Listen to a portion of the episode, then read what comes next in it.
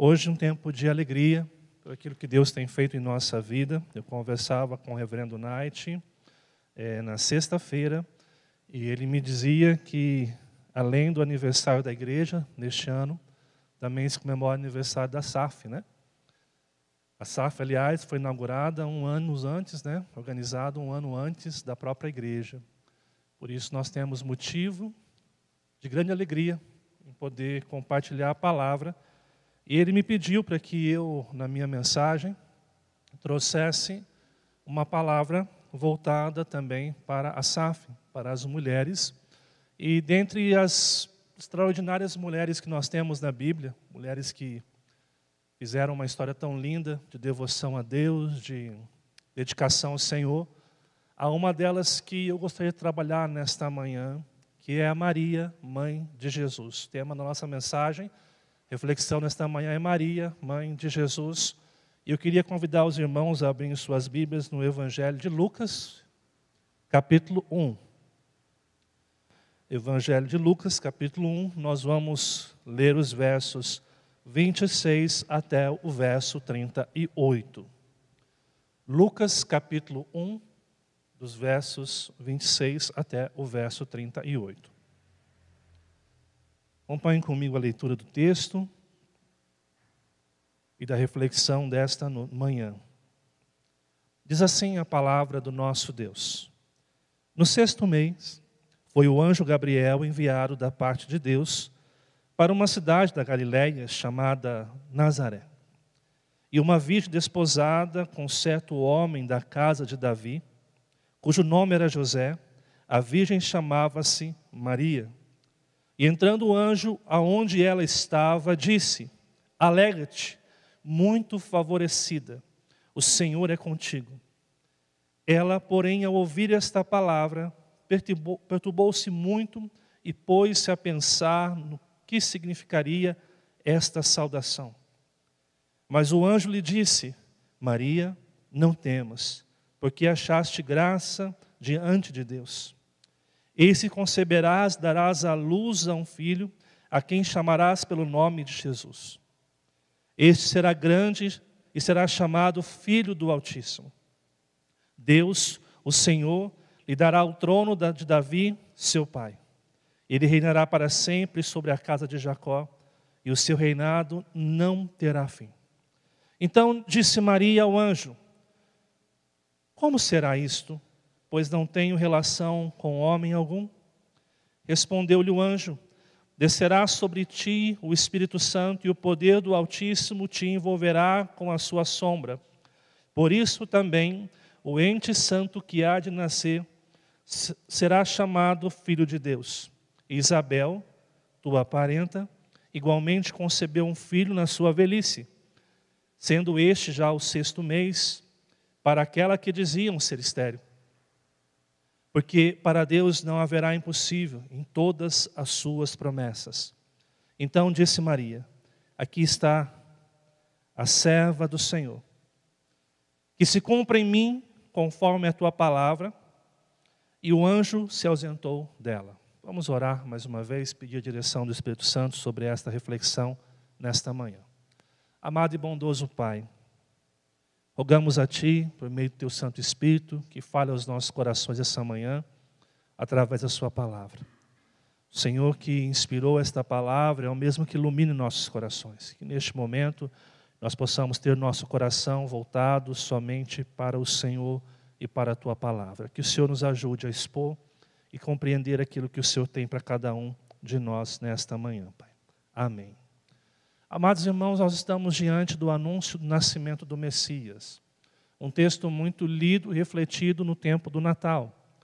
Mas esse texto aqui, ele nos dá pistas e condições de perceber a grandeza de Deus através daquilo que é simples, daquilo que é pequeno, e como Deus trabalha, como que Deus transforma as realidades de pessoas simples para que estas pessoas façam algo incrível ao longo da sua vida. O evangelista Lucas, ele é profundamente detalhista. Aliás, Lucas era médico, historiador, e ele tem uma escrita muito detalhista. E quando você vai olhar os outros evangelhos, talvez Lucas seja quem mais investe tempo falando desses permenores, esses, esses assuntos que aconteceram. E isso é riquíssimo nesta manhã, porque nós vemos como Deus trabalha em nossas vidas, mesmo quando nós muitas vezes não reconhecemos o que está acontecendo. E às vezes, algumas coisas simples que nós fazemos podem se tornar grandes trabalhos lá na frente. Como, por exemplo, que se comemora este ano aqui na igreja, a organização da SAF, e começou com mulheres que talvez só queriam estar juntas para fazer algo para Deus. E se passou tantos anos de trabalho, tantas coisas aconteceram, e Deus tem agido ano após ano. Quando nós olhamos para esse texto que está diante dos nossos olhos, nós percebemos que Lucas está contando a respeito de uma história. Uma história de um pequeno vilarejo. Quando você olha o verso 26, você vai escutar o seguinte: no sexto mês, e aqui o sexto mês significava o sexto mês de gestação de Isabel, nós encontramos que o anjo Gabriel é enviado pelo próprio Deus para uma cidade da Galileia chamada Nazaré. E aqui, onde vai se cumprir a promessa do nascimento do Messias, nós encontramos um detalhe muito significativo. Porque esperava-se que o rei, o Salvador, o Messias, nascesse numa grande cidade, numa cidade de referência. Mas essa cidade que nós encontramos aqui, chamada Nazaré, era considerada como vilarejo, uma cidade que muitas vezes sofria desdém dos outros, um lugar onde as pessoas achavam que não poderia vir nada de positivo. Mas é nesse lugar que Deus começa uma história em um vilarejo e também uma jovem, uma simples jovem, que não era uma princesa, era apenas uma moça, uma simples moça, queria se casar com um simples carpinteiro. É essa moça que Deus vai escolher, como nós vemos no verso 27, uma virgem desposada. Essa jovem estava noiva dentro do processo de casamento judaico e ela se chamava Maria. E nós encontramos esses dois detalhes, tanto no vilarejo quanto na jovem Maria, detalhes importantes. Porque não são pessoas que, se você olhasse, você diria: ali vai nascer um Salvador, é dessa jovem que Deus vai usar. A gente espera que Deus use pessoas que, aos nossos olhos, são capacitados, ou lugares que têm condições de, de acontecer. Mas é interessante como, na didática de Deus, Ele trabalha com aquele que é simples, com aquele que está disposto. E muitas vezes, quando Deus nos convida a fazer algo para Ele, nós achamos que talvez não tenhamos condição de fazê-lo. Mas é exatamente nesse contexto que Deus trabalha em nosso coração e faz a Sua vontade acontecer. Deus começa esse mover para o nascimento do Messias através de um encontro que nós encontramos no verso 28 até o verso 30. O verso 28 nos fala que entrando aonde estava, o anjo diz a Maria: Alegra-te, muito favorecida. E a expressão muito favorecida aqui, amados irmãos, significa que Deus se moveu na direção dela. É Deus quem se move na direção de Maria para presenteá-la com uma missão tão singular. É Deus que move em nossa direção, é Deus que toma a iniciativa de nos chamar, de nos salvar, para que a gente faça algo especial. Não porque nós somos bons, mas porque Ele nos capacita a fazê-lo. E o texto continua no verso 30. Mas o anjo lhe, lhe disse a Maria: Não temas, porque achaste graça diante de Deus. E a expressão achaste graça aqui significa que Deus a escolheu. Este encontro é marcado pelo movimento de Deus ao encontrar-se com Maria, mas também o movimento de Deus em escolher Maria. E eu quero que você acompanhe essa linha de raciocínio. Primeiro, Deus escolhe não os fortes, mas aqueles que estão disponíveis, talvez fracos aos olhos humanos. Mas é diante desses que Deus se move para escolher, que Deus se move para usar essas pessoas. Esse encontro é marcado. E a pergunta que, que vem a nós é por que Maria foi escolhida, ou para que Maria é escolhida. E nós vemos isso nos versos 31, 32 e 33. Diz, em primeiro lugar, ela foi escolhida para ter um filho. Verso 31, eis conceberás e darás à luz a um filho, a quem chamarás pelo nome de Jesus. Ela é escolhida para ter um filho. Até aí, então, é nada de, de especial para quem está recebendo a notícia. Mas ela não somente terá um filho, mas será o próprio filho de Deus. Você vê isso no verso 32, e esse será grande, será chamado Filho do Altíssimo. Deus, o Senhor, lhe dará o trono de Davi, seu pai. E aqui as coisas começam a ficar assustadoras para quem recebe a notícia. Porque não é simplesmente um anjo aparecendo para Maria dizendo: Maria, você vai ter um filho. É importante que a gente se coloque no lugar dessa jovem. Essa jovem não é uma jovem que tem expectativas de grandes coisas na sua vida. Ela está seguindo a sua rotina normal de casamento, esperando aquele momento das bodas em que ela vai se encontrar com José, que nesse momento está preparando toda a casa, enquanto ela prepara o enxoval para se encontrar, e de repente essa jovem se encontra com um anjo que diz: Você vai ser mãe. E, em segundo lugar, essa jovem não só, ele não só fala a essa jovem que você vai ser mãe, mas você vai ser mãe do próprio filho do Deus Altíssimo. Imagine como essa jovem fica ao receber uma notícia que talvez não encaixava em seus padrões de planejamento, padrões de vida, ou dos seus sonhos como uma jovem que quer se casar. E é nesse momento que Deus fala com ela, dizendo que ele reinará para todo sempre na casa de Jacó e o seu reinado não terá fim. Ou seja, o filho que vai nascer de você é o próprio filho de Deus e vai ser eternamente. Para todo sempre vai reinar. Coloque-se no lugar de Maria. Uma jovem que não tem ambições, em certo sentido, mas que recebe uma notícia que vai ser mãe do filho de Deus. E o seu, e o seu filho será rei para todo sempre. Aquele vilarejo daquela jovem que talvez é, é, fosse tão insignificante, recebe uma notícia de algo tão extraordinário que a sua mente não poderia conceber. E nesse encontro, amados irmãos, vem a pergunta: como acreditar nisso? Imagine você, se Deus chegasse para você hoje e falasse: Olha, você vai ter um filho, e esse filho vai ser Jesus, e ele vai reinar para todo sempre. Como que a gente vai acreditar nisso? Então, Gabriel ele dá uma notícia para fortalecer a fé de Maria nos versos 36 e no verso 37. Diz: Isabel, tua parente, igualmente concebeu um filho na sua velhice. Porque talvez aquela que era estéril não poderia ter filhos. Mas um milagre aconteceu, já estamos no sexto mês de gestação. E você pode, você vai ver que o relato depois, Maria vai até a casa de Isabel para comprovar aquele fato. E de fato encontra a sua prima grávida de seis meses para mostrar que aquilo que parece inconcebível aos seus olhos é o que está acontecendo na vontade de Deus.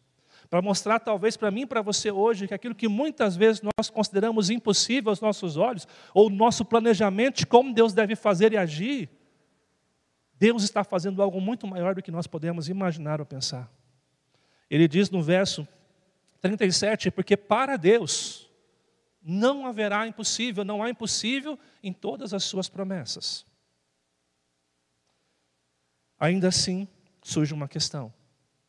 Mesmo quando Maria, ela entende que Deus está fazendo algo com Isabel, surge uma questão: como vai acontecer? Por quê? Porque Maria não havia tido relação com homem algum. E aí, quando você volta, os versos é, 36, Maria faz uma questão: como será isso? Como pode ser isso se não tenho relação com homem algum? E o anjo Gabriel responde, no verso 35, Respondeu-lhe o anjo: Descerá sobre ti o Espírito Santo, e o poder do Altíssimo te envolverá a sua sombra. Por isso também este, é, ente, o ente santo que há de nascer será chamado o Filho de Deus. Perceba que Maria está diante de, uma, de algo extraordinário na sua vida. E de algo que talvez seria muito assustador para todos nós. E é nesse contexto, amados irmãos, que nós precisamos perceber qual foi a reação de Maria. Por que eu estou indo devagar nesse texto? Para que você possa perceber que quando nós lemos o texto depois de mais de dois mil anos, é lindo de ler esse texto, principalmente na época do Natal, porque a gente tem consciência do nascimento de Jesus, o que ele fez por nós, porque nós conhecemos a história da cruz. Mas volte dois mil anos atrás, há mais de dois mil anos atrás, na vida de Maria, uma jovem que estava apenas vivendo a sua vida, o seu planejamento de casamento com aquele homem carpinteiro, uma jovem simples, humilde, e de repente, da noite para o dia, a sua vida muda. Percebam como nós, eu e você, temos muita dificuldade com aquilo que sai fora do nosso planejamento.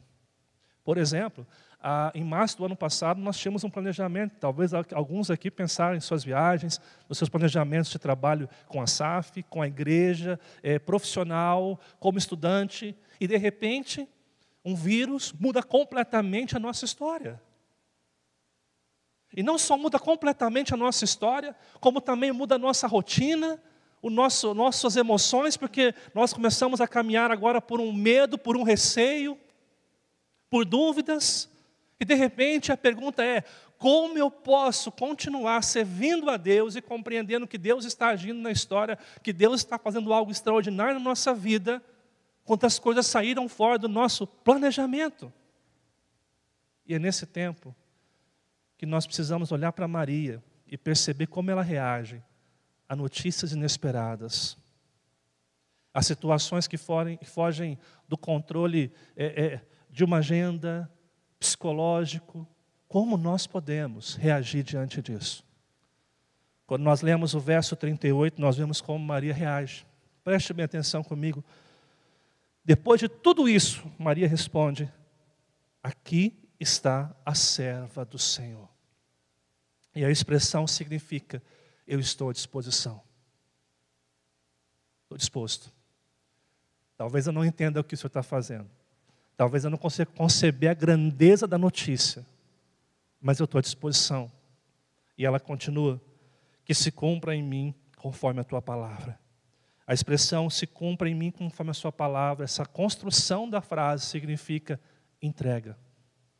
Ela não somente se dispõe a vivenciar o que está acontecendo, mesmo não compreendendo a grandeza disso, mas ela se entrega para que isso aconteça na sua vida. O que eu quero trazer aos irmãos, antes de nós entrarmos aqui em três lições que nós podemos tirar da história de Maria, é que você perceba que talvez aconteceu nesse último ano, os planejamentos que não deram certo, nos assusta e nos tira do, da nossa zona de conforto. Mas não significa que Deus não está agindo. Não significa que Deus não está trabalhando positivamente para cumprir os seus projetos, que são muito acima daquilo que nós podemos pensar ou imaginar. E nessa hora, o Senhor nos convida a não entrarmos na, nessa onda da multidão que questiona, que reclama, que vê empecilhos, mas dizer, Deus, eu não entendo o que está acontecendo desde março do ano passado, mas está aqui o teu servo, a tua serva, cumpre em mim a tua vontade, mesmo que eu não saiba quais são os caminhos que vão acontecer daqui para amanhã. Maria, essa jovem simples, de um vilarejo simples, que recebe uma notícia totalmente fora da sua realidade, e tem que lidar com isso de uma forma diferenciada. E talvez é a reação dela que faz dela uma mulher que Deus, que Deus escolhe. Eu quero trazer nessa manhã, amados irmãos, de forma muito breve, três lições que nós aprendemos com Maria quando nós entramos nessa história que Lucas nos oferece.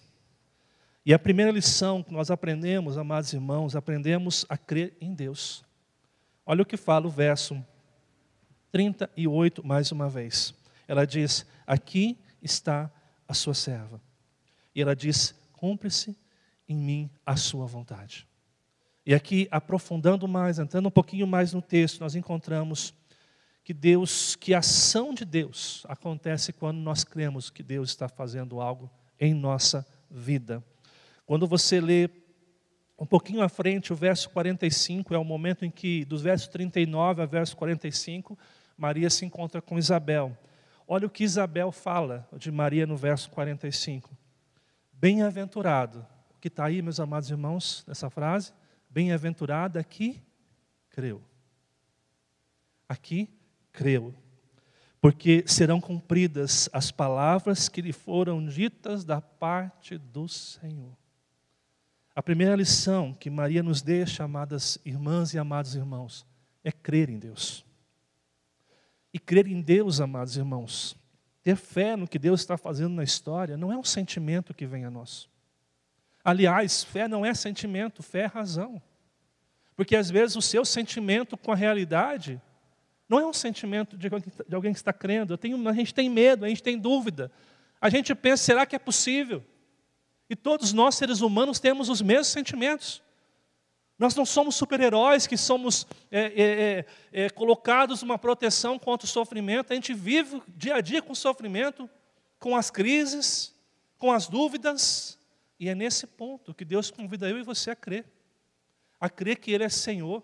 A crer que todas as coisas cooperam para o bem daqueles que amam a Deus a crer que Ele é fiel em cumprir todas as suas vontades, a crer que nada foge do seu controle, mesmo quando nós olhamos para a história e o que você vê na política, na economia, na, na questão pública, na questão da saúde, parece que está fora do controle. Há uma frase que alguns atribuem a Albert Einstein, que ele diz o seguinte: Deus não joga dados. Deus não trabalha com possibilidades, com sorte. Deus trabalha com um plano imutável que não muda. E é nessa hora que nós somos convidados, no meio da crise, a crer como Maria creu.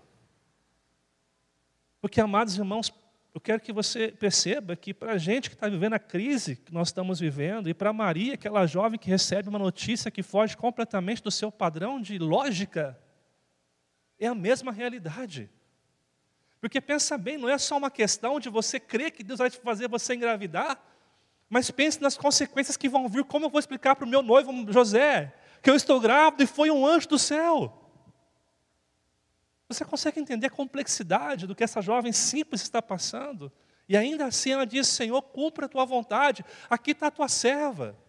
Independente se eu não compreenda como vão ser os próximos passos, como vão ser os próximos dias, eu creio que a minha vida está escondida juntamente com Cristo.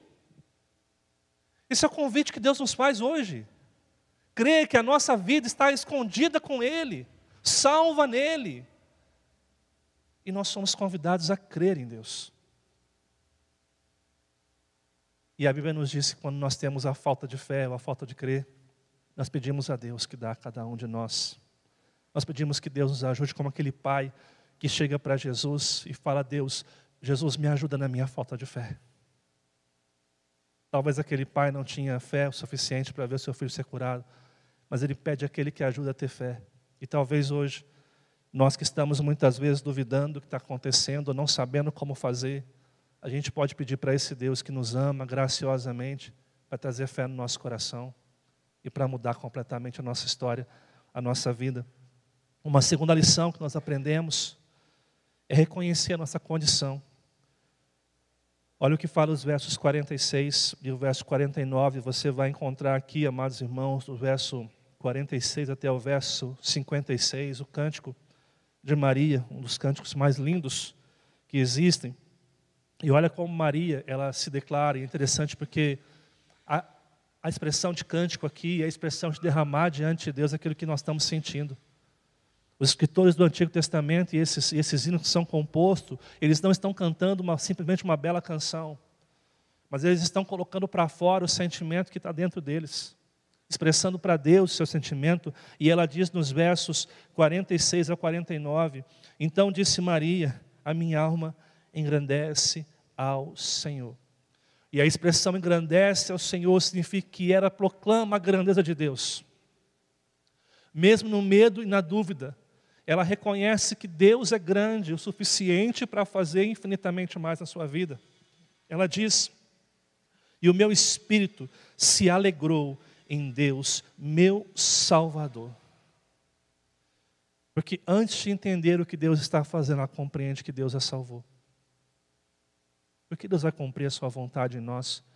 Porque Deus vai nos usar?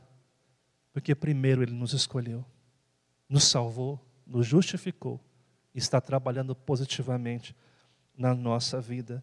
E ela vai então colocar algumas coisas interessantes. Ela vai dizer no 48, a parte A, sobre a sua condição simples, porque contemplou na humildade da sua serva. Maria compreende que ela é uma pessoa simples. Ela sabe que Deus escolheu não porque ela tem dons e talentos, não porque ela é mais especial que outras mulheres, mas porque na sua simplicidade Deus decidiu usá-la. Deus trabalha na gente através de nós, Que, não porque nós somos especiais, não porque nós temos capacidades, mas porque Ele nos escolheu e porque nos escolheu, Ele usa a nossa capacidade. Mas não é a nossa capacidade que faz Deus nos, nos usar. E na caminhada, quando nós entregamos a fazer o que Deus quer, nós não podemos perder esse referencial, que tudo aquilo que nós fazemos, somos, que temos, procede do Criador na nossa vida. Ela reconhece que ela foi escolhida, ela fala no verso 48, a segunda parte. Pois desde agora, todas as gerações me considerarão bem-aventurado. E a palavra bem-aventurado aqui é muito mais do que ser feliz, é receber o favor de Deus.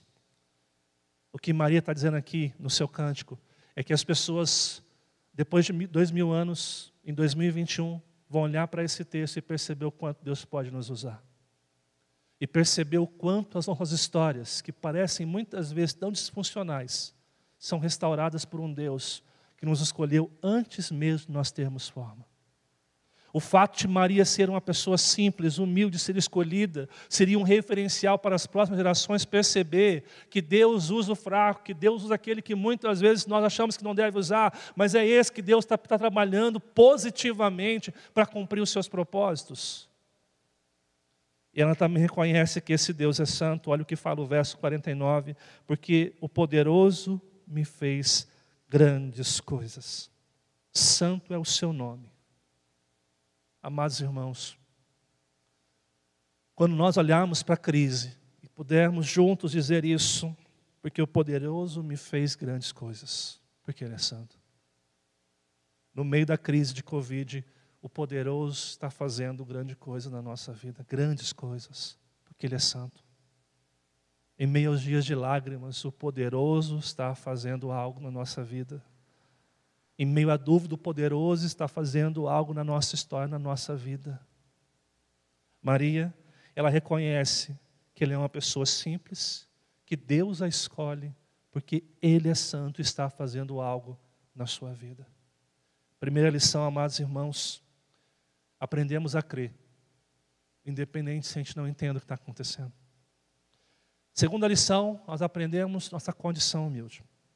E a terceira e última lição que eu queria trazer nesta manhã é que nós aprendemos a refletir nos acontecimentos. A não viver mais pelo impulso, toma lá da cá, reativo, mas repensar sobre o que eu estou fazendo, compreender com calma que está acontecendo. Olha como nós encontramos o verso 20 e 9, preste bem atenção. Ela recebe a notícia no verso 28, e o texto diz que ela, porém, ao ouvir a palavra, perturbou-se muito. Aliás, como eu disse aqui, é natural que ela se ficasse nesse estado ao ouvir uma situação dessa. Mas qual que é a postura que ela toma logo em seguida? O texto nos diz, e pôs-se a pensar no, que significaria essa saudação. Ela não, ela está perturbada, mas ela para para refletir, para compreender o que está acontecendo. E depois, no diálogo posterior que nós vamos já lemos aqui hoje, ela vai compreender o que está acontecendo. E ela vai se entregar a essa compreensão. Maria tem essa característica. Quero convidar você a ir para o capítulo 2. Olha o que acontece no verso 19. Se você voltar no verso 8, você começa a ver que os anjos e pastores vão estar visitando Jesus lá e falando a respeito de glória a Deus nas maiores alturas, porque ele é o Messias prometido, o Salvador do mundo. Jesus já nasceu aqui.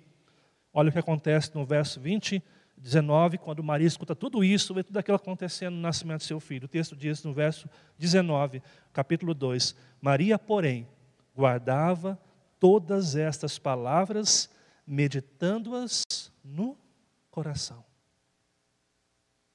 Acontecimentos bons e ruins devem nos fazer meditar sobre tudo o que está acontecendo. E quando você vai um pouquinho à frente, lá no, capítulo, no verso 39, é, eles estão em, em Jerusalém e Jesus está discutindo com os doutores, com os mestres da lei, e os seus pais percebem um pouco antes que Jesus não estava com eles, voltam para encontrá-lo, e eles encontram Jesus discutindo com os sábios. Você vai encontrar isso lá no verso 46. E quando nós chegamos no verso 48, olha o que diz. Logo que seus pais o viram, ficaram maravilhados, e sua mãe lhe disse: Filho, por que fizeste assim conosco? Né? Por que você nos deixou e veio para cá? Teu, teu pai e eu, é, teu pai e eu aflitos estamos à tua procura. Então, olha a resposta de Jesus no verso 49. Então respondeu: Por que me procurais? Não sabieis que me cumpriria estar na casa de meu pai? Não compreenderam, porém, as palavras que lhe disseram. Nem o pai, José, nem Maria compreendeu o que Jesus disse. Mas olha a postura de Maria no verso 51. E desceu com eles para Jerusalém e era submisso. Sua mãe, porém, guarde isso, guardava todas estas coisas no coração. Amados irmãos, nós precisamos aprender a refletir mais sobre os acontecimentos. A nossa geração é uma geração que reage muito rápido. Principalmente numa área tecnológica, que você vai lá e vê um post que você não gosta e você já quer logo é, é, é, replicar, você já quer é, combater, você já quer criticar. E, infelizmente, isso tem sido um câncer da espiritualidade cristã. Maria nos ensina o quão importante é refletir sobre cada acontecimento da nossa vida. Tá ok, as coisas não saíram como eu esperava, eu me preparei tanto, e eu criei expectativas e não aconteceu. Ok, antes de reagir, Deus, o que o Senhor está fazendo? O que está acontecendo? O que o Senhor quer me ensinar? Qual caminho eu devo tomar? Eu brinco com a minha esposa que uma das coisas que vendedor em loja me perde é quando ele fala assim: a promoção é para agora, você tem que decidir agora. Eu falo, então, eu acabei de não comprar. Não me obriga a tomar decisões de compra na hora. Se vai acabar a promoção, não era para eu comprar. Mas eu preciso pensar no que eu vou fazer. E assim é a nossa vida. É isso que Maria faz. Mesmo não compreendendo os acontecimentos, Maria crê que Deus está fazendo. Maria reconhece que não é por causa dela, mas porque Deus a escolheu. E Maria reconhece a necessidade de refletir sobre cada situação, para que Deus cumpra a sua vontade em nossa vida. Essa jovem, mãe do nosso Salvador, alguém que vai viver uma experiência extraordinária de gerar no seu ventre o Salvador do mundo, é uma jovem simples, que tem uma rotina simples de vida e que de repente está diante de uma notícia que muda completamente a sua vida. E como eu e você, ela tem dúvidas de como vai acontecer, ela pensa nos acontecimentos, porque como vou explicar para o meu noivo, como é que vai ser se eu não tem relação com homem algum? E Deus manifesta sua graça na vida dela, mostrando que Ele é o Senhor de todas as coisas. E essa jovem faz o quê? Ela crê. Ela crê que Deus está cuidando de todas as coisas. Essa jovem simples não somente crê, mas reconhece que Deus é santo e ela é escolhida por Deus não por algo especial, mas porque Deus decidiu escolher. E ela reflete nos acontecimentos. Que assim, amados irmãos, eu e você hoje, no meio da crise que a gente enfrenta, nas dificuldades na vida, porque o Covid não, não tirou as contas para pagar, não tirou outras enfermidades, as crises no trabalho. A gente tem que conviver com mais crises ainda. Aliás, eu acho que só exacerbou tudo que a gente está vivendo. É nessa hora que nós precisamos compreender que Deus está cuidando de tudo e crer nele. É nessa hora que nós precisamos saber que Deus nos escolheu e se Ele escolheu, Ele vai conduzir nossa vida até o final. Porque Deus não escolheu, mas no meio do Covid, não, agora não dá tempo de olhar para você porque eu tenho outras coisas para fazer. Não, a gente continua sendo escolhido por Deus para cumprir Sua vontade.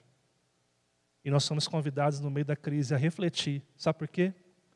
Porque enquanto muitas pessoas só abrem os seus lábios hoje para falar coisas que não edificam, coisas que não constroem, coisas que só dividem.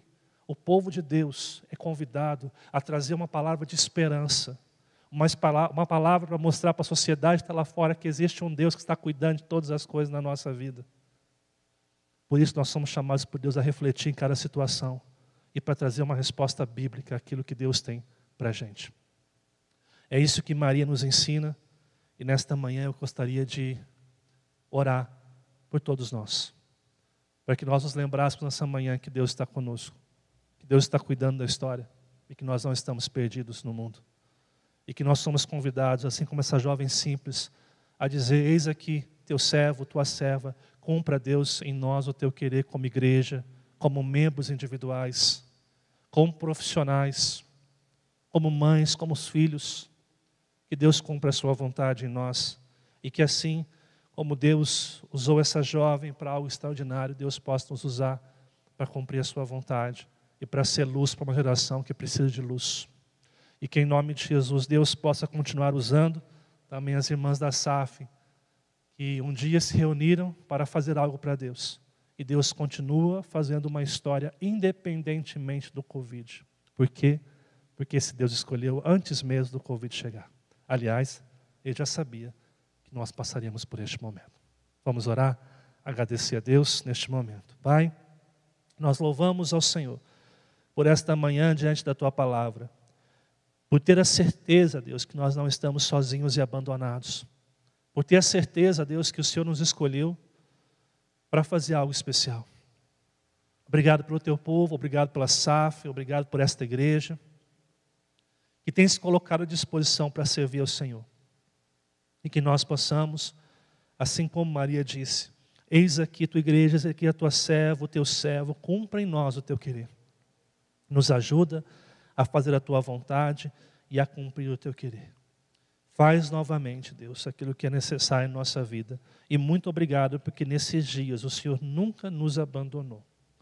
Que o Senhor proteja a tua igreja, teu povo e nos use. É o que eu te peço em o nome de Jesus.